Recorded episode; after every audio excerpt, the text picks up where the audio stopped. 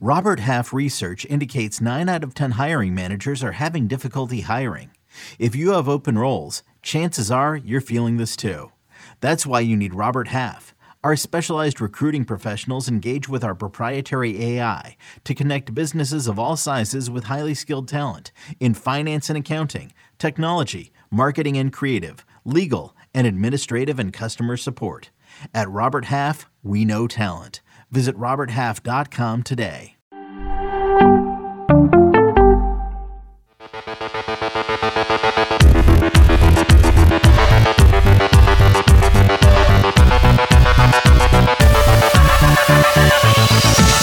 What's up, everybody, and welcome to Fantasy Football Today DFS. My name is Sia Nejad. I'm joined on Fridays, as always, by Mike McClure. It's week 14. I can't believe we're this far into the season, but to be honest with you, we got a long way to go still, including the playoffs. Mike, how you doing today? Doing well, Sia. Doing well. Uh, just fin- obviously finished early edge with you over there, and looking mm-hmm. forward to this slate. Uh, you know, we don't talk at all before this. We do fill out a brief piece of information minutes before the stream starts. Uh, and I like some of the symmetry that we have this week for sure. Oh my gosh, yeah, we really do. We have some symmetry on some plays that might not feel quite as obvious uh, to you as as some of you know we got some high high scoring games here right? We got some big ticket games big ticket quarterbacks but our symmetry is usually you know or at least today is on kind of maybe that second level. Uh, so i'm really excited to talk about that. And by the way if you have any plays or stacks that you like in the chat go ahead and throw them in there. So uh, let's get it started. We have an 11 game slate it's seven at one o'clock. We've got four games at 408 or later, uh, two at 408 and two at 428. Uh, one thing I'll say, Mike, I know you're pretty good about this, especially once we get into December, is we do need to monitor the weather. We have a good idea of where the rain and wind is going to be, like Baltimore, for example, which is the game we're going to start with.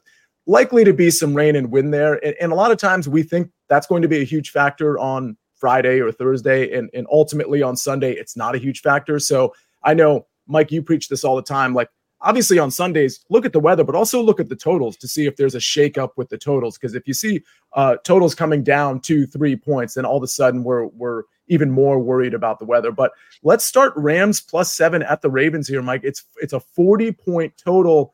And again, this is one of those that's likely to be affected by the weather. I'm not sure I'm in on anybody except for one particular player, which I'll mention in a, in a couple of minutes. Do you like anything on either side here? Not as much as I thought I was going to. it, it is a weather spot that's definitely taking me off of it. Uh, it is one one thing I will say about this though. 40, despite any conditions that you see, is a pretty low number uh, for these two teams when they are right, when they're healthy. We've seen many instances where this Ravens team can essentially cover 85 to 90% of this on their own. Um, having said that, I don't have a ton of interest here. I thought I was going to play a lot of Zay Flowers originally before the weather.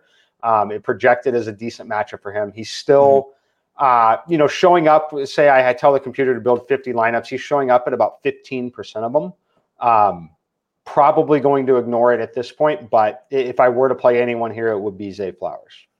Let me ask you about Keaton Mitchell because I understand that his touch share isn't going to be tremendous by any means.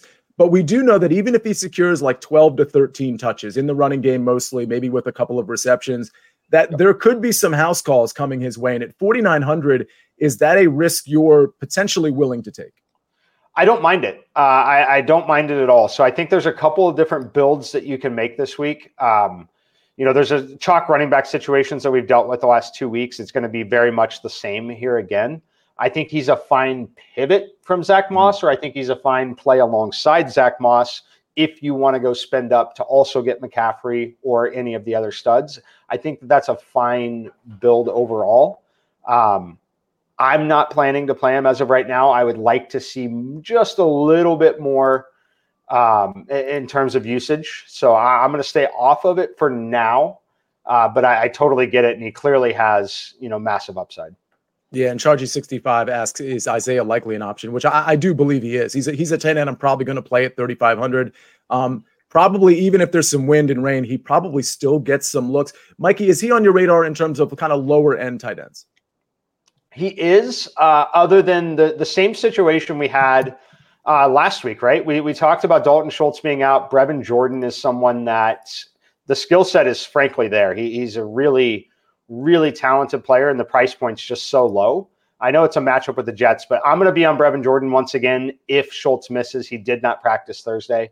If Schultz somehow is upgraded to probable um, and active, then yes, I would go that way. If he's not, then I still strongly prefer Brevin Jordan. Yeah, and by the way, uh, speaking of Zack Moss, because Mike just mentioned him uh, in some builds, he is going to be chalky again. He is a good play in the sense that, well, I should say this: he's not appropriately priced. We'll get to that game, but a lot of people are going to be playing, even though it's thirteen hundred dollars more than last week. Fifty nine hundred is probably not enough for Zack Moss. Uh, Doug Craig says one of the premier DFS preview shows. Thank you guys for your devotion and grind. Really appreciate that, Doug. By the way, the FFT DFS contest is actually in the chat right now. It'll be in the podcast description. Uh, register for that. It's only five bucks. And it looks like Todd Luther, he was in fourth place last week. And then pretty to Deebo Samuels dropped him to 15th. Well, you were still in the money. That's the good news. Um, what else did I have to say? Oh, yeah. By the way, Doug, if you haven't, this is that was a really nice comment. Uh, if you haven't already reviewed the podcast, uh, go to go to Apple and scroll down and just hit five stars. Maybe say a few words. That would be super helpful uh, for any of you to do that. All right.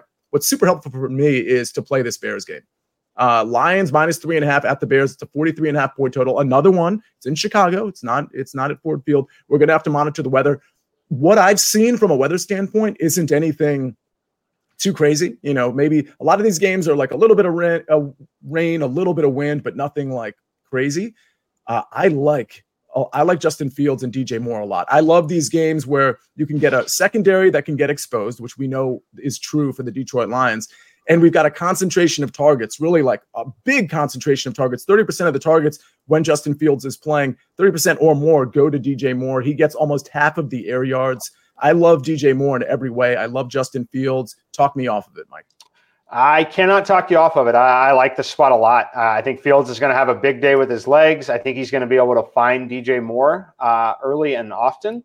And you got to love the price point on, on DJ Moore here. You know, since Fields has been back in there, he's getting targeted. 13 last week, mm-hmm. nine in this same matchup. Uh, you know, I, I think that this is a great, great spot to back him. I think he's got 30 plus fantasy point upside. I think they've got 60 plus fantasy point upside as a stack. Um, and, and, he's just way too cheap. 6,500. He should be $7,500. Uh, yeah. considering the matchup, the quarterback situation, uh, everything involved here. He he's drastically underpriced. I know it's the most expensive he's been, um, but it's still not enough for what he's working with. Let me ask you this before we go to the Detroit side, because I'm curious if you like any runbacks here. Uh, we don't know if D'Onta Foreman's going to be back. Uh, we don't know what the situation is going to be with Roschon Johnson, Khalil Herbert. At least I don't think we know yet if D'Onta Foreman's, and even if he's active, like what his role is going to be either way, whether he's active or not, are you interested at all in in this in this running game? Whether it's you know in a stack, probably not, but just maybe taking a piece of the running game, like a Roschon Johnson who got a lot of work last time out.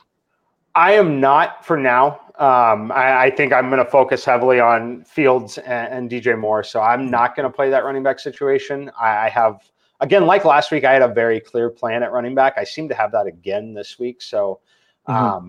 Not a lot of room for those guys that I would normally be mixing in and out of lineups. Um, so I'm going to avoid it and just on the Chicago side only play Fields and more together, or Fields or more, uh, but nothing else. I am completely on that. Any runbacks? I think Amon-Ra St. Brown might be a popular runback. Uh, I wasn't impressed with him last game, but listen, there's always blips on the radar. I don't think I'm getting to Amon-Ra St. Brown. I'm going to play a lot of these stacks, and you know, honestly, Josh Reynolds got a lot of work uh, la- last week. I-, I, think, you know, between Montgomery and Gibbs, I don't want to have to make that decision. And because it's a, a spread a little bit more thin than I'd like, I don't know that I'm going to have a run back. How about you? Yeah, I'm not planning to have runbacks here. Um, you know, the pricing just doesn't exactly work the way I want it to. I know that uh, LaPorta, he, has been fantastic at times. You know, obviously massive, massive upside as we saw last week.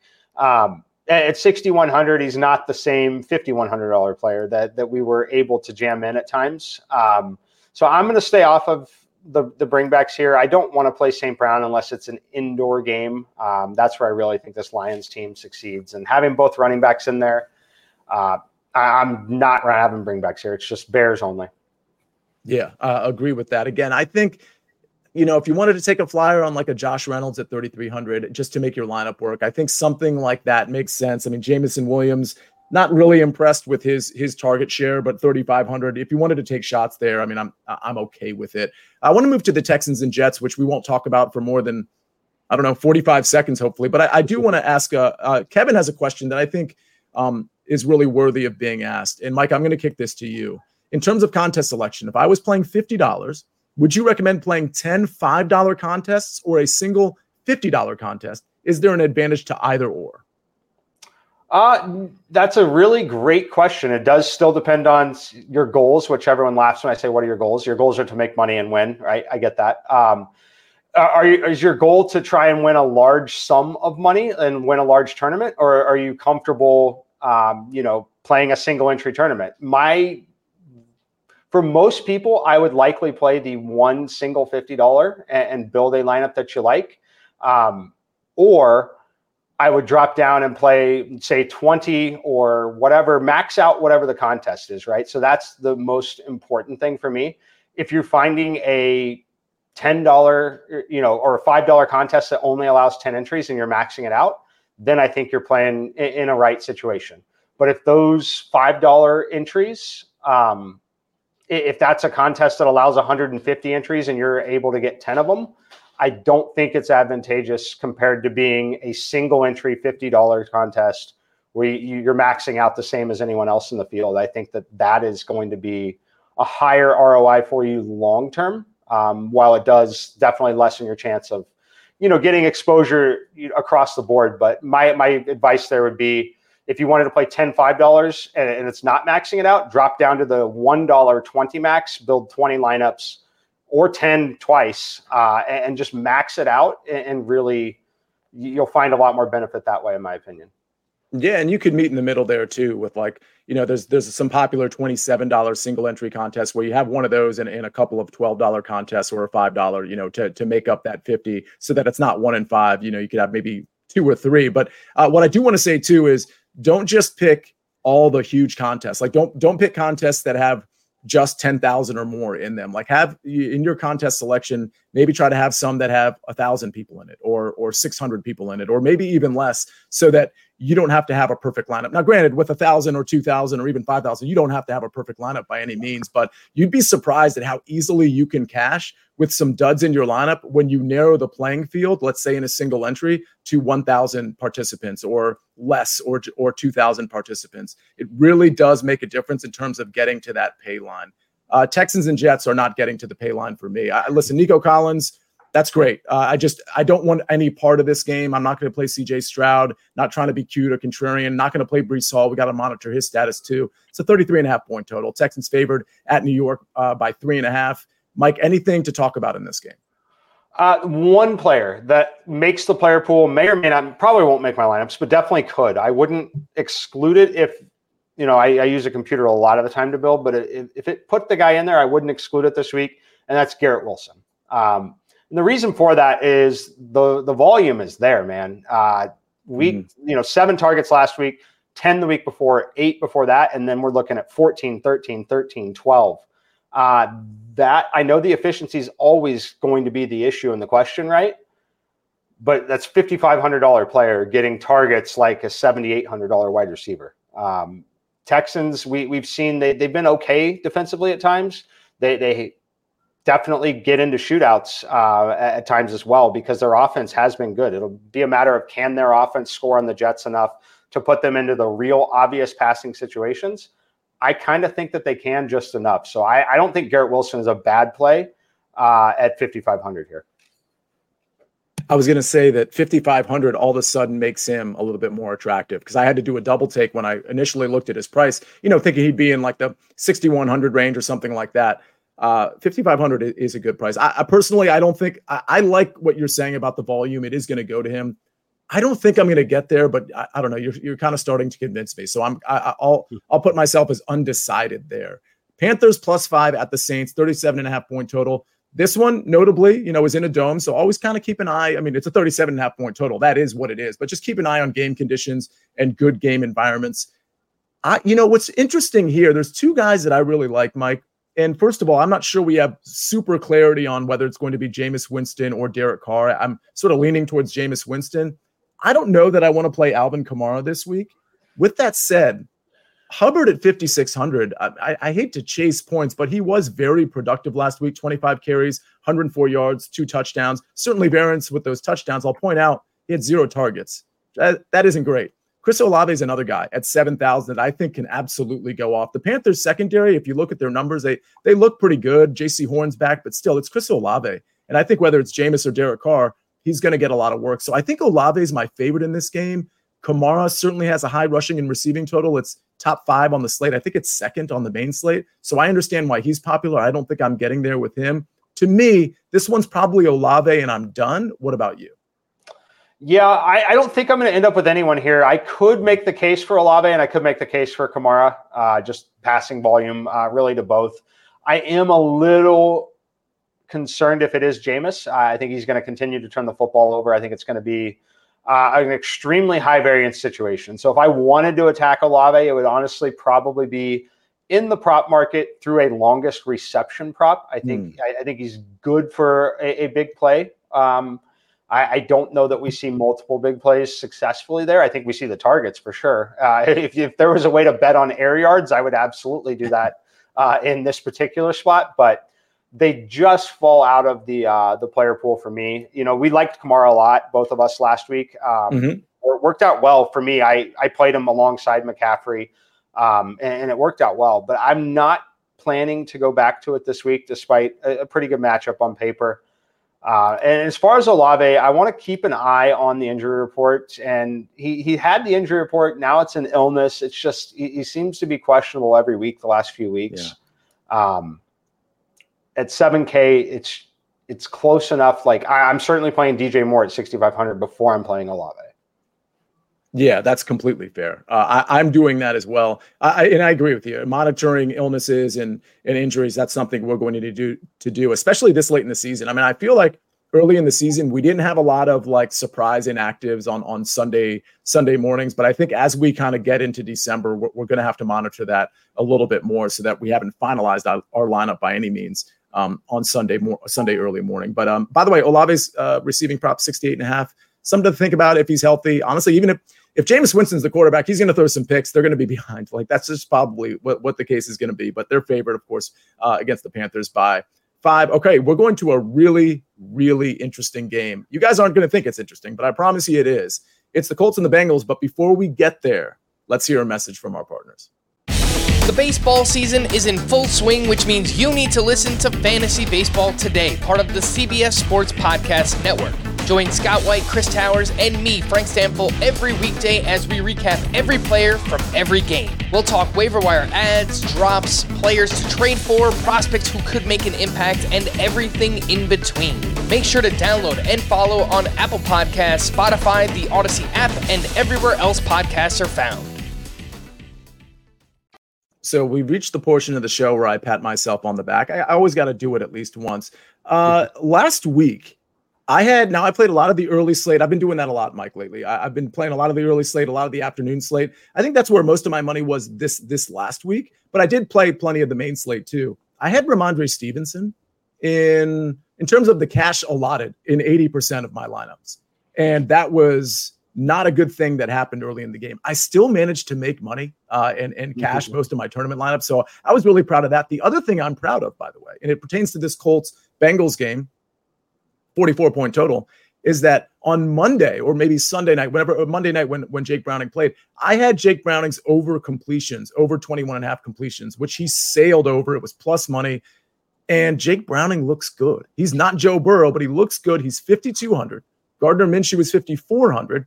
Each of these guys have prime time receivers, and Ja'Marr Chase at 7,600, Michael Pittman, who's just destroying every team he plays at 7,300. Zack Moss is in this game at 5,900. People starting to like Mixon again, even though Chase Brown might have looked better between the tackles. Mixon's only 6,100. There's so much to choose from in this game. Mike, first of all, is this going to be a popular game? I can't imagine it is, but I love this game. How about you? Yeah, I think there'll be a couple pieces that end up being popular, and, and just because of the the fact that Moss is playing in it. Uh, but I love this game. I've loved it all week. Uh, you know, on CBS Sports HQ, we do a look ahead uh, to the next week, the early line to jump on. This was the game that I gave the total. I gave it at 39 and a half to the over. Wow. Uh, we have seen massive movement here, and it, it's correlated to, to Browning and, and, looking competent. And I think there's things that we need to talk about with Browning uh, that we need to remember here. He is an above average backup quarterback for sure. Mm-hmm. But the mm-hmm. thing that's important here is he's stepping into an elite wide receiver room. It is not the kind of situation a lot of backups tend to step into. He has one of the best receiving corps in the NFL uh, that he gets to work with. Not to mention, Joe Burrow was banged up early this season during training camp and to start the season. So he actually has in, a ton of time and additional reps with these receivers uh, and just this offense in general. He's extremely comfortable. It should not be treated as a normal backup quarterback situation. I know there was some concerns when he stepped in and had to play a Steelers defense that at the time was looking very, very good. Um, so that is something to consider. I love Browning. I'm going to play him. I'm going to stack him with Ja'Marr Chase. I'm going to play Zack Moss, a very natural bring back on the other side. And then Pittman. Got to talk about Pittman because I will admit I have not been playing Michael Pittman. I've missed out uh, by not mm playing Michael Pittman. He the, the volume is there. Uh, so much so that I think you can play Pittman and Moss pretty comfortably in the same lineup still. Yeah, I, I totally agree with that. Uh, let me ask you a couple. I want to ask you a couple questions about some potential punt options. Uh, and we've got DT in Phoenix. Before I ask you about punt, punt options, maybe an ownership question. He asks if Mixon is a sneaky play this week. Mixon's actually getting some ownership, right, Mike? Uh, yeah, I believe he is getting some ownership. Let me pull it up quickly. Last I checked, he was like at least top 10 as far as running backs ownership. Yeah, right around 10th for me, but uh, I think he's going to slide right on up above potentially Pacheco and Charbonnet, depending on their their questionable tags and how long those linger. So yeah, mm-hmm. definitely, mm-hmm. you know, fine play. Wouldn't describe it as sneaky. Yeah, exactly. Okay, so two questions before I get to punt. Oh, actually, one question. You, you had that over that you gave out on CBS Sports HQ at 39 and a half, which is incredible because this thing is 44 right now. That is like an incredible move. with, with that said, you know, I put plays on Sportsline throughout the week. I just put one a couple of hours ago. One I was going to put in was a side actually, as opposed to a prop. It was going to be the Bengals minus one. Do you have any opinion on that one? Uh, I lean there. Yeah, I believe I just released other numbers today. Sorry, I have. Uh, I was just looking at where my number was on this. I make the Bengals minus two and a half here in this game. Okay, so slight edge there. All right. Yep. Uh, and there's some punts in this game. The chat mentioned one of them. Uh, let's see. They mentioned Tanner Hudson, who, by the way, has four catches in four of his last five games. And that fifth game, the one I left out, he had six catches in that one. So this guy, even though there's a lot of tight ends on this team, we know Drew Sample, a couple other guys that catch passes, Hudson's really cheap at 2,800. And I do want to point out, Kylen Granson's really cheap at 2,600. And we know he has some upside. Yeah, Alec Pierce at 3,700. Any punts that you like in this one? Maybe a Josh Downs? Yeah, Downs is fine as well. Um, if I were to play Hudson, if I were to play one of the cheap tight ends, it would be Hudson. And the only scenario I would do it is if I'm playing Jake Browning. I would have a Jake Browning double stack, which would likely turn into a full game stack because you're going to have Moss on the other side for sure, potentially Pittman as well. Mm-hmm. Um, Hudson, always been great in terms of consistent, he has not flashed upside really. Um, you know, has not scored double digit fantasy points all season. Has been right in that range, essentially getting those four to five targets. Um, I think that's what you can kind of expect. And if you're trying to play a cash game, you're trying to do that. You know, get six to eight points out of your twenty-eight hundred dollar player is not going to be the reason that you don't cash. Um, you're not going to win a tournament with six points out of your twenty-eight hundred dollar player. Very unlikely. Um, however, if he does get in the end zone, he, he's scoring 15 fantasy points likely here, and you're pairing him with a $5,200 quarterback. So the rest of your lineup, you've got room for whatever you want. So if you're going to play Tanner Hudson, to me, it should be only in the scenario where it's a double stack uh, with Browning. And by the way, uh, I know you like the Browning side of the stack. Is the Minshew stack in play at all for you, or is it really just pieces from the Colts as run backs in the Jake Browning stacks? I think it's okay to get there. I prefer the Browning side. Um, you know, I, I, think that while Minshew is someone that I, I don't mind targeting, I, I, really think that there's a scenario here where Moss actually runs a little better and we see, um, you know, a couple rushing touchdowns. So um, I'm going to be off of it. I think that, you know, Minshew, we've we've seen the upside, we've flashed the upside a, a bit. I just I can't get there uh, when Browning's a little cheaper, and we've seen the downside on Minshew is you know multiple games of less than ten fantasy points. Yeah, and not that this is going to happen again, but the last thing on Browning last week, 32 of 37 for 354, two touchdowns, plus a rushing touchdown. Again, he's not replicating that, but keep in mind what Mike said right off the bat. When you step in, and by the way, this guy's been holding an iPad, which used to be a clipboard, for about four years now. It was pretty good at University of Washington, probably should have been better, but he's seasoned. He's been watching. And what Mike said at the beginning of, of this part of the show was he steps into an elite wide receiver room, which which not a lot of these backup quarterbacks get a chance to do. So he is very comfortable slinging it to Tee Higgins and Ja'Marr Chase and Tanner Hudson and Tyler Boyd and Trenton Irwin. So um, I could see another big game coming from him. All right, Buccaneers at the Falcons, another dome game for whatever that's worth. Uh, Buccaneers are one and a half point dogs. It's a 41 point total. You know, I'm not really interested in much in this game. I understand why people might want to play B- Bijan Robinson. Personally, I don't think I'm going to get there. He is averaging 20 plus touches over his last three games. So he's starting to get the usage that I think people who drafted him in redraft and played him in DFS wanted him to get. Rachaad White, I love, but the price is starting to go up. He's 6,800 now. Mike Evans, no problem playing him, but I don't know that this is the matchup I want to get there. So I'm passing on this one. How about you? Yeah, it makes a lot of sense to pass on it. I think there's there is one guy that I, am probably going to end up with in a lineup here. Um, it's similar to the Garrett Wilson situation. It's Drake London. Uh, Drake mm-hmm. London. You look at the box score last week, not pretty. Why was it not pretty? Oh, they played the Jets defense. Um, he's forty six hundred dollars now. When, when you look at forty six hundred dollars in a competitive game against a team that is a pass funnel, Tampa Bay definitely forces you to pass the football. Very mm-hmm. difficult to run on them. I know that the Atlanta Falcons like to run the football, so it'll be very interesting to see that workload. But I, I like Drake London here uh, at 4600. I think that it's very possible that we see you know six to seven catches, 60 yards, and a touchdown. I think is well within uh, what we can expect here. Totally agree. Drake London uh, definitely stuck out, and, and the Bucs not just good against you know receivers in general, but boundary receivers especially. You know, not very good there. And uh, Drake can certainly get loose. Let's see how much see how much they have to pass in this one. But again, Buccaneers usually try to pass against them if you want to beat them, as opposed uh, to run the ball. Although Chuba Hubbard, 104 yards and two yeah. touchdowns last week against that formidable Tampa defense, but that could have just been uh, an outlier. Uh, what would also be an outlier is me playing anybody in this Jaguars Browns game. 31 and a half point total, Jaguars plus three.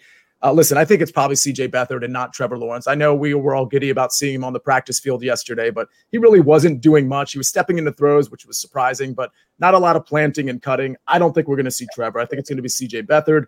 On the other side, Joe Flacco, he looked okay last week. Elijah Moore, unfortunately, he was 3,500 last week, now 4,500. I don't know if that means you can't play him, but I'm not playing him. I'm not playing anybody in this game. Mike, how about you? Yeah, I'm probably not going to get there. I, the computer says Elijah Moore and David and Njoku are both fine plays. Um, Moore, if we think Moore is actually going to get 12 targets again at 4,500, it's right in that same situation as Drake London or Garrett Wilson. Like any of those three guys, talented enough, to be played if you're counting on that kind of volume. Like no, no, no matter the matchup, no matter who's throwing them the football, if they're getting it thrown their way that many times, uh, they're playable at their price points. Uh, Njoku, I think, is probably going to be okay as well. Uh, price point 4100 like I, I don't mind it. Um, the only thing I can say there is if you're gonna play Njoku there, I don't mind paying $200 more for Cole Kmet and just double stacking with Fields, mm-hmm. uh, just having a little bit more exposure. Um, so yeah, probably not playing those guys, despite the computer saying Elijah Moore and, and Joker are okay. Yeah, I think that's the play I prefer. Uh, getting to that because listen, if you think Justin Fields is going to go off, I mean, it's not literally going all, going to all go to DJ Moore. I, I like just hoping that the Bears really uh, outshoot their uh, team total projection and Kmet gets involved there as well. All right, we got to talk about the four o'clock games, all of which I think are really good. Like if you wanted to play the afternoon slate, there are so many different ways you could go. I mean, by the way, you're going to play a lot of these guys in the main slate too, but these four games are really interesting. We're going to get to them, but we're going to hear one more message from our partners. Don't forget, everybody, about our FFT DFS contest, which is live. Uh, get into that one. Seahawks plus 11 at the 49ers, 47 point total. I think some ownership is certainly going to go here. I mean, you know, Brock Purdy, he just keeps slinging it, and and you know you can sling it against this Seattle defense. He's only 6,500. I think the question people ask themselves is, okay, who do we pair him with? Last week it was Debo Samuel. Christian McCaffrey was okay, but certainly like didn't do great, didn't do the typical CMC things. I- I'm curious how you're playing this one because you know part of me doesn't want to chase what we saw from Seattle last week. I mean, I think you're fine if you want to do that and you, you have a, a 49er stack and you run it back with like a DK Metcalf, maybe a Jackson Smith-Njigba who's only 4,100. But I'm really curious, Mike, how you're playing this one. Just a note here, Mike mentioned it before. We're not exactly sure what's going on with Zach Charbonnet in terms of how active or whether he's going to be active or or hampered at all on Sunday because of that knee injury. We're not. I don't think we're sure yet if Kenneth Walker III is coming back. Mike, how you playing this one? For me, it's Christian McCaffrey, and that's it for now. Mm-hmm. Uh, Charbonnet's in the player pool. You could play Lockett if you want to. Uh, Smith-Njigba also playable if you want to. Um, as of right now, though, core lineups going to have Christian McCaffrey still. You know, we talked about a little bit of a down week from him last week. A down week from Christian McCaffrey is 40 receiving yards, only 93 rushing yards, and a touchdown, uh, which is 22.3 DraftKings points. That's that's kind of the down week because Deebo Samuel who I, I, ended up playing a lot of Deebo last week, last minute, which I, I, cashed extremely nicely. One of my best weeks of the year because of it. Uh, mm-hmm. Some of that probably should have went the way of McCaffrey. Still, Deebo ran really hot in getting into the end zone. Um, McCaffrey hasn't scored less than 20 fantasy points in six straight. I like this matchup. They're going to lean on him. We're, we're looking at 20 plus touches once again probably 150 combined yards from scrimmage. So, you know, you're talking about a floor of about 16 fantasy points before he gets in the end zone. Um, I, I think it's too too good to ignore. I'm going to play it. Uh, we've seen a lot of success in this matchup against Seattle. The most likely outcome is they're controlling the game, uh, but Seattle pushes just enough as a divisional opponent to keep McCaffrey on the field.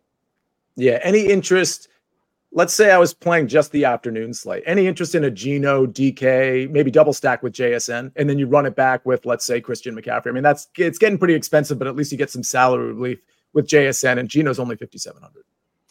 I don't mind it. it. would not be a full slate play for me, but afternoon slate, I, I think that it, it, makes a lot more sense in that situation. Um, yeah, I haven't looked a ton at just afternoon only, but just kind of looking at what games are there. I don't mind it for that. I would not recommend it for a full slate. And by the way, Big Cheesy says McCaffrey dominates against the Seahawks. Well, that's true. And by the way, I do want to point out Zach Charbonnet doesn't really. Uh, he caught four balls. It was kind of like late in the game. This is just a few weeks ago that these teams played. He really didn't have any production through the year. I think he caught four balls, which is good for DraftKings. Um, less good for FanDuel, but he only had 11 yards on, on those four catches. And again, most of them occurred at the end of the game. He was really covered coming out of the backfield. They made it a point to make sure a linebacker was on him, and and his his rushing work wasn't very good either. So if you if you think you're paying down, um, and you know for for Zach Charbonnet, and he's going to do a ton. Like, just be careful with that. Big Cheesy also also asks Mitchell worth a flyer. I assume you're talking about Keaton Mitchell. We talked about him earlier in the show, and we're going to talk about him later when and we always close every show big cheesy with uh, Mike's top three at each position and our cheat sheet. And I believe Keaton Mitchell is going to make an appearance there. But yeah, we like I, Keaton Mitchell. I like Keaton Mitchell, I should say. I like Keaton Mitchell. I personally think Big Cheesy. I, I think he's a West Coast guy. I think he's a uh, Niners guy. I think he's talking about Elijah Mitchell, which I would say is a hard no. Um, oh. He's a little banged up himself. Uh, didn't even practice Thursday. If, if you're not talking about Elijah Mitchell, I'm sorry. I do believe he's a I, I think it was in relation to that. Uh, if McCaffrey is yep. going to be in a blowout situation, uh, I would not play Elijah Mitchell in any scenario here. Yeah, uh, good good point about the the West Coast thing. Um, yeah, always put full names because you'd be surprised. Like there's the like somebody will be like, "What do you think about Wilson?" And I'm like, "All right, there's like literally 11 Wilsons on the slate." So it's just super easier from a recall standpoint if you put uh, full names. All right, let's go to Vikings minus three at the Raiders. I don't. If you have questions about this game and we didn't cover anybody, like listen, I'm I'm probably not playing Brandon Aiyuk or or George Kittle. I think Deebo's interesting. Probably not getting there. This is one of those things where I kind of agree with Mike. Get CMC and, and get out. Vikings minus three at the Raiders, another game in a dome. It's a 40 point total, a little lower than I would have expected. Mike, I'm going to tell you right now, this is going to be really ugly to everybody's ears, but I already put it in a play on Sportsline on Alexander Mattison over 50 and a half rushing yards. I just thought he looked really good the, the week before the bye. It looked like he had established himself again as like the number one running back. Ty Chandler really didn't get a lot of work. He averaged 5.2 yards per carry, only got 10 carries. That was kind of game script uh, dependent. But I bring that up to say this I think Alexander Mattison at 5,500. I don't think that's terrible. I, I think he, against this Raiders defense, he could have a, a, pretty good game. Jacobs at 6,900. I think he might be popular. Um, Vikings pretty good against the run. So I, I don't know how much I love that. TJ Hockenson, another guy I looked at. I'm not playing Justin Jefferson. I, am not playing Jordan Addison. It, will be hard for me to get to TJ Hockenson. Do you like anything in this game? Uh, not a lot. You know, the computer says Josh Dobbs is like fringe playable. Uh, I'm not going to do it personally. Um, Jacobs is going to be extremely popular. I'm not going to go there with that kind of popularity uh, that I'm mm-hmm. projecting, at least at this point in the week. So I'm off a lot here. I think that uh, you know, obviously, markets can be wrong on on projecting totals. Yeah. Uh, and I say projecting, it's you know, a market sets the total, right? It's you know, it's not Vegas projecting the total. It is the market with action dictating where the total lands. And the fact that you see a 40 point total in a dome uh, should be pretty telling if you believe that the market is efficient there, like I do. So mm-hmm. I'm going to stay off of it. Uh, again, it, it's very concerning to see a total that low in such a controlled environment. Yeah. And again, the, the Mattison play, I don't expect anybody to like that. And he probably doesn't get a ton of receiving work. But again, against the Raiders, I, am just kind of going for something that at 5,500, I, I think could get there. But there's a lot of options between 4,900 and 5,500 that might be better, uh, of course, than Alexander Mattison. All right. Those are the two 408 games. Uh, the two 428 games are Bills, Chiefs, and Broncos, Chargers. Both have plenty of DFS implications. Let's start with the Bills uh, against your team, Mike. It's a 49 point total. This is obviously a huge total. Um, so many different ways to go. I think we need to check on Isaiah Pacheco's injury status, like a lot of these guys that we've talked about. I like the Josh Allen side. I just I don't know who I want to pair him with. I mean, Diggs 8800, Josh Allen 8300. That that's pretty expensive. Mahomes 7900. Do you pair him with let's say a Rashee Rice? How you playing this one?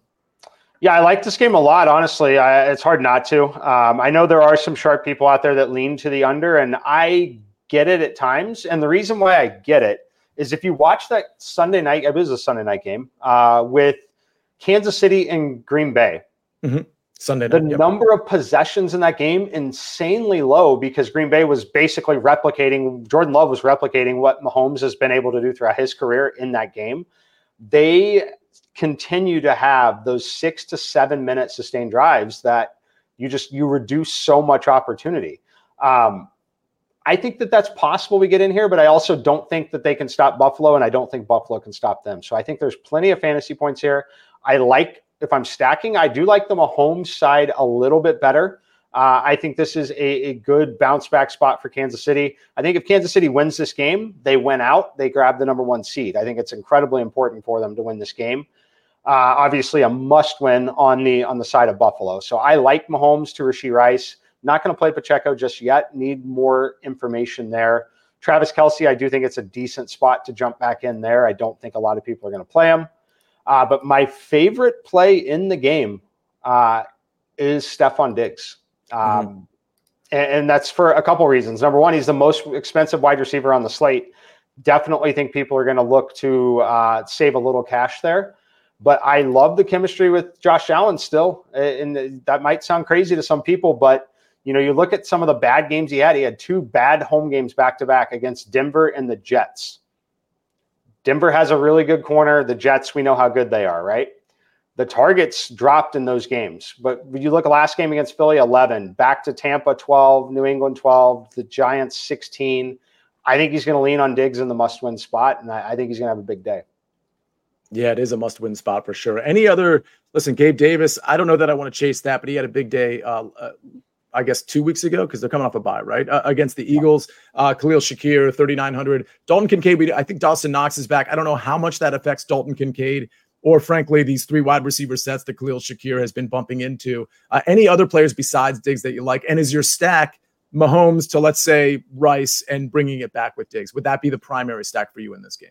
Yeah, the primary stack for me is Mahomes to Rice with a bring back of Diggs. Uh, as far as the other players for Buffalo, probably not going to get there. The only scenario I would get there would be if I wanted to make it a Josh Allen lineup, in which case I'd have a double stack. So it'd be Allen Diggs and then one of whether it's one of the tight ends or Shakir or Gabe Davis. Um, but there is a decent negative correlation there. So I I'm not going to uh, I'm not going to play that. If you wanted to, that's how I would play it. Mm-hmm. Um, for me, it's just Diggs on the Buffalo side and Mahomes, Rice, potentially Kelce on the Kansas City side. Do you have a take on who wins this game? I know you might be a little biased, but you're usually extremely objective. So I, I feel like somehow the Bills are going to pull this out, particularly coming off their bye. Uh, but I, I'm I'm kind of going back and forth here. Yeah, so that's part of the reason why I'm not touching the total there on it. But I I, I lean Kansas City. Uh, I make mm. the number three. Um, mm. I I think it's going to be you know which is essentially saying that the teams right now when you're it's essentially saying these teams are even on a neutral site, right? That's what that's saying. In this particular matchup, when you've got Buffalo with all this time to prepare, backs against the wall, um, when I have a minus three rating on, on Kansas City, that's essentially you know one of the better home field advantages in the NFL. That's essentially what it what it is. So I, I think Kansas City mm-hmm. finds a way to win the game. Um, but it wouldn't shock me if Buffalo plays one of their best games because you know we, we saw Buffalo have to fire an offensive coordinator. Um, rightfully so, maybe, maybe not. They they've been extremely unlucky at times. Not every turnover from Josh Allen has been Josh Allen's fault. Um, mm-hmm. They're they're a very talented offensive football team. So I think this is a possession game back and forth. Definitely going to look and feel like a playoff game. I lean Kansas City to win, but it is not something that I bet and not something I plan to bet. I'll say this: if you think the Bills can win this game, or if, if you think it's somewhat likely, more likely than not, that they win this game, given the nature of the AFC and the lack of quarterbacks, the injured quarterbacks in the AFC in, on most of these better teams, the Bills are 22 to 1 to win the AFC, not the Super Bowl, but to win the AFC. So if you think they're going to get past the Chiefs, not, not, at that point, they've really inserted themselves back into the playoff hunt. They're right outside, on the outside looking in right now. But again, if you think they're going to win this game, it'll go a long way for them to make the playoffs. And if they make the playoffs, given the nature again of the quarterback position in the AFC, um, I think they have a pretty good chance. That would drop from 22 to 1 to 11 to 1, maybe 9 to 1 real quick when the playoffs start, if not even a, a little bit shorter. Mike, what do you think about that?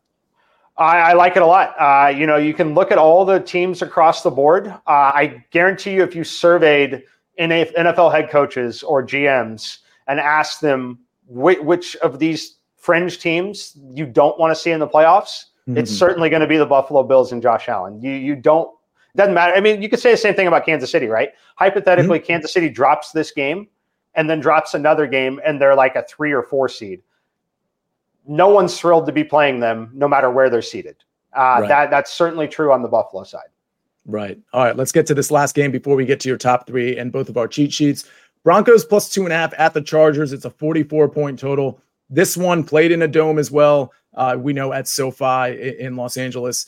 Uh, some interesting prices here. I mean, I wasn't on Russ with you, Mike, last week. I wasn't on Javonte uh, either, but this is a pretty appealing price. Uh, Russ 5,800, um, playing a Chargers defense that doesn't offer too much resistance. I think Jerry Jeudy's really interesting because of his price. If you're doing a Russ stack at 4,700, then we of course we've got Courtland Sutton, the touchdown maker at 6,100, Javonte 5,800. I think all these prices are great. And by the way, Keenan Allen, who I didn't like when I when the slate opened up, but now I got to start looking at it because his yardage prop from a receiving standpoint, it's the highest on the main slate. It's 84 and a half. So it, it, it's hard to ignore a Russ stack with a Keenan bringback. What about what, what do you think?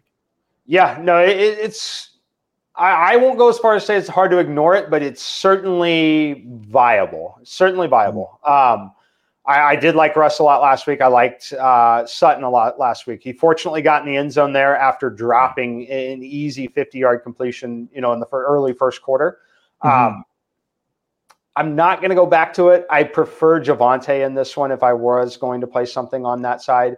However, yeah. you mentioned Jerry Jeudy. I do think Jerry Jeudy's, you know, the volume's not as high as guys like uh, Drake London or Elijah Moore or Garrett Wilson necessarily but he's in that conversation. Like playable, you need a receiver that's, you know, 55 to 4,500, somewhere in that range.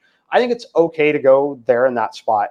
Uh, as far as Keenan Allen, um, the volume is, it's scary to fade him because the volume is so good. I mean, the, they had a game six nothing against the Patriots. He still had nine targets, only caught five for 58, didn't score. Um, that that's that floor is very unlikely to really ever happen again for him unless he gets hurt. So mm-hmm. I, I, think he's got insane upside. I prefer him over guys like Justin Jefferson. Uh, he's part of the reason why I like Stefon Diggs. I think Diggs being two hundred dollars more expensive. Um, I think people are going to play Allen a lot more. So I'm going to pivot to Diggs, but I don't feel great about it.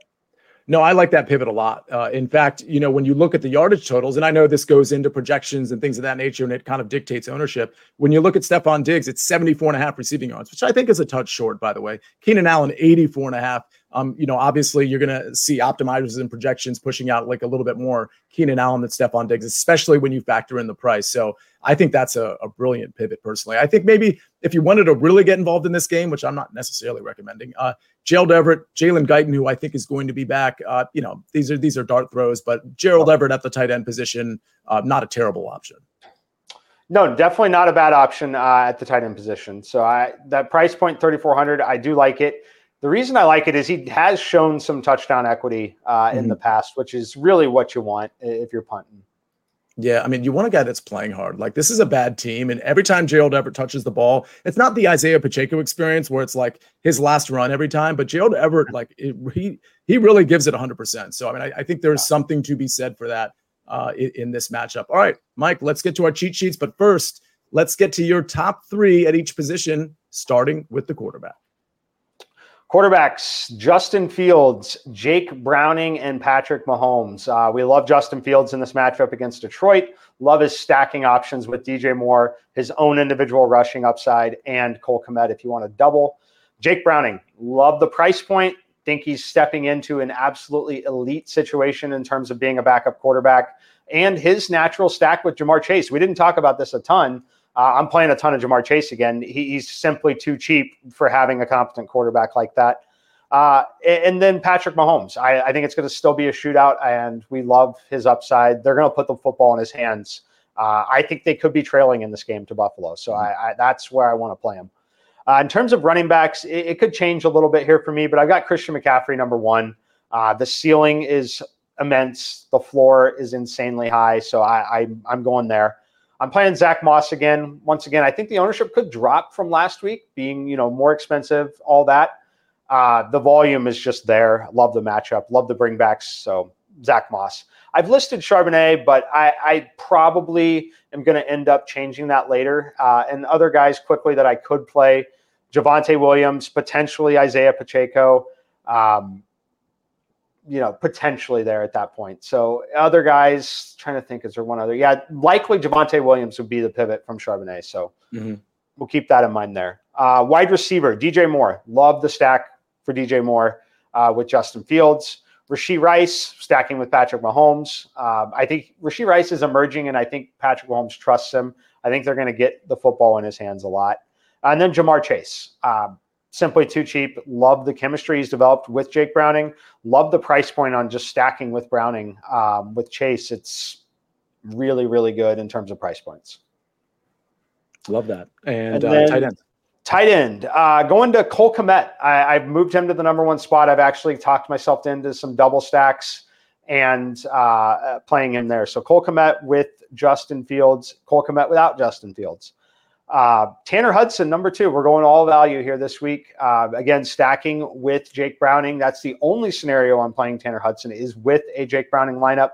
Uh, but when you play Jake Browning, so that, that this just the thought process through some of this as well, and why it projects reasonably well. You got Jake Browning 5200, Ja'Marr Chase 7600, and then Tanner Hudson 2800. That's essentially the same price point maybe even a little less, is a normal Joe Burrow to Ja'Marr Chase, but now you're getting three players uh, mm-hmm. instead of two in, in a pretty good matchup. So that's why we do that. And then the third tight end, Brevin Jordan, Houston Texans. Tough matchup, no doubt. Uh, I love the way he plays, and Dalton Schultz likely to miss this game again. Love it. Hey, good question from Greg Goose Hayes. Uh, in cash lineups at quarterback, would you play Fields or would you play Browning? Or maybe you can think of an, another quarterback uh, that you love for cash. Uh, I think Fields is definitely going to be the default for a lot of people. I'm going to be playing a little bit of both. Um, I, I, do like Fields and Browning both. I, I think that the builds kind of change just a little bit, but not a ton. Um, you know, like thinking about a cash game build with Justin Fields, it's definitely going to include DJ Moore, right? Mm-hmm. My Jake Browning cash game lineup is definitely going to include DJ Moore. Like it's still going to include DJ Moore.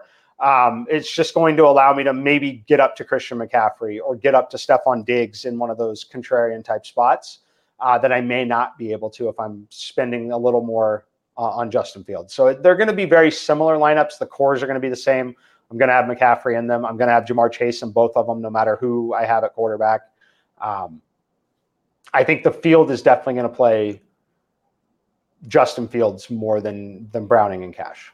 Yeah, and keep in mind what he just said too, in terms of what you what, whether you're playing Fields or anybody else, Mike. It sounds to me like Ja'Marr Chase at 7600 would be like a cash game staple. For me, yes, definitely. Yeah, and I, I would agree with that. I think and Zach and is uh, DJ Moore is as well. I, I want mm-hmm. exposure to both of those quarterbacks, no matter who is in my lineup at quarterback. And we can throw in Zack Moss as a core piece of your cash lineup too, right? Absolutely. All right. All right, well, you got a lot of a lot of cash advice there. Let's go to my cheat sheet. Uh, these names sound familiar. Justin Fields, 6,800 to DJ Moore, 6,500. We've talked about that one enough. Don't need to expand on that. Keaton Mitchell is my value at 4,900. I'm really just going for the upside there. You know, I'm, I'm playing him in tournaments, not in cash, so I do want to emphasize that. But I do think if he makes a house call at 4,900, not only does he make a lot of lineups work because of the price, but he could really kind of shoot to the moon because we don't exactly know what the running back distribution is going to be between him and Gus Edwards and Justice Hill. He'll likely phased out a little bit, but and I know Gus Edwards gets a lot of the goal line stuff, if not Lamar, but I think we could see a big time uptick with Keaton Mitchell. It makes a lot of sense to me. Chalk play Zack Moss at 5,900, still priced inappropriately. My contrarian play, honestly, like I, I'm not super comfortable with this, but I just think it's going to be a, let's put it this way. I think this could be the biggest game of Alexander Mattison's season that doesn't say much, right? Like I'm not like I'm not saying he's going to have like two touchdowns and 150 yards, but I do think it's a good matchup. I liked how he looked, and I like how it looks like he's reestablished himself as the RB one. I don't think he's an optimal DraftKings play in general, but I just don't think a lot of people are going to play him, and I'm hoping I get one to two touchdowns for him. My fade's going to be Zach Charbonnet. Um, well, you know, part of it is monitoring the injury, and the other part of it is I think if Seattle's going to have success, it's going to be through the air. It's not going to be through the run. Charbonnet may get there with volume, I, I just think he's going to get shut down more often than not when he touches the ball. So I'm I'm out on Zach Charbonnet. Uh, Mike, your cheat sheet. Uh, well, first of all, I love Justin Fields uh, to DJ Moore, so definitely could be my one A, one B for sure. Uh, but mm-hmm. it's going to be Jake Browning for me uh, to Ja'Marr Chase. Again, 5,200, 7,600. Love, love, love the combination on that price point. Um, there's a lot you can do with your lineup if you go that route to start. My value play for me is going to be Drake London. I, I love the bounce back spot. Uh, much better matchup. He's a matchup they're familiar with. A matchup you have to throw 4,600. I think he gets in the end zone. Uh, so I like Drake London. Chalk play, Christian McCaffrey, all, all day for me. Uh, top play on the slate pretty much every week. I think that remains true again here this week. Um, so I'm going to take the points there and, and, work some value everywhere else. My contrarian play, we talked about it at length, really uh, a little bit. It's Stefon Diggs. Um, I, I like Diggs. I, am going to have him projected slightly lower than Keenan Allen. Uh, I think everyone's going to have him projected slightly lower than Keenan Allen, but I, I think that being $200 more, I'm going to play a little Mahomes, going to play a little Rice. I must win game. I just like the spot. Coming off a bye, there, there's just so many things that you can like in that spot. And my fade, Josh Jacobs, 6,900. Uh, he's a fine play. We talked about this guy many times he can score 30 fantasy points uh, pretty easily, right? You know, things can go right for him. He's a very talented player. I think the biggest concern I have here is a 40 point total in a dome in a controlled environment. Uh, Minnesota, I think they're actually solid against stopping the run. Um, so I'm going to fade Josh Jacobs here. Yeah, I like that a bit a, a, lot. And you know, your cheat sheet's really interesting because you got a couple really expensive pieces in there. But because of what I'm looking at with your stack, like you could literally take his stack value chalk and contrarian and like like already have a, a, tournament lineup like built out and then you throw in a couple like cheaper pieces again. We talked about tanner hudson for example. So you could literally like use his stack and, and, and it works right? With those expensive pieces it works because he has jake browning as the as the quarterback option and drake london uh, tremendous value there too. So um, the cheat sheet is there for a reason. I mean you know you can actually take a lot of pieces from these and hope that you can uh, get far in your tournament lineups. And we hope that you do. We hope we see some screenshots. I saw last week, I don't know if they just tweeted at me or maybe it was a message to me. I'm not sure. I think it was a like a public uh, Twitter comment. Somebody turned 10 bucks into 700 bucks. Mike, I think they gave both of us credit, but I, I, bet it was mostly you, is my guess. But the point is, listen, that doesn't happen all the time. 10 bucks to 700 is amazing, but um, we have been pretty good. These, the, like, I've been winning I would probably say four to five weeks in a row where I'm, I'm actually kind of making money and I'm playing largely tournaments versus cash. So to have a streak like that in tournaments is is somewhat telling. Uh, again, mm-hmm. don't be afraid to play the early slate only, the the afternoon slate only, just to change things up a little bit. Um, but that's it. We'll see you next Friday at 11 o'clock. And of course, me and Megan Schaap will see you on Tuesday at 1030 uh, for our early look at week 15. We hope everybody has a great weekend, a great Sunday slate, and we'll see you next on Tuesday. Thanks for joining us on Fantasy Football Today, DFS.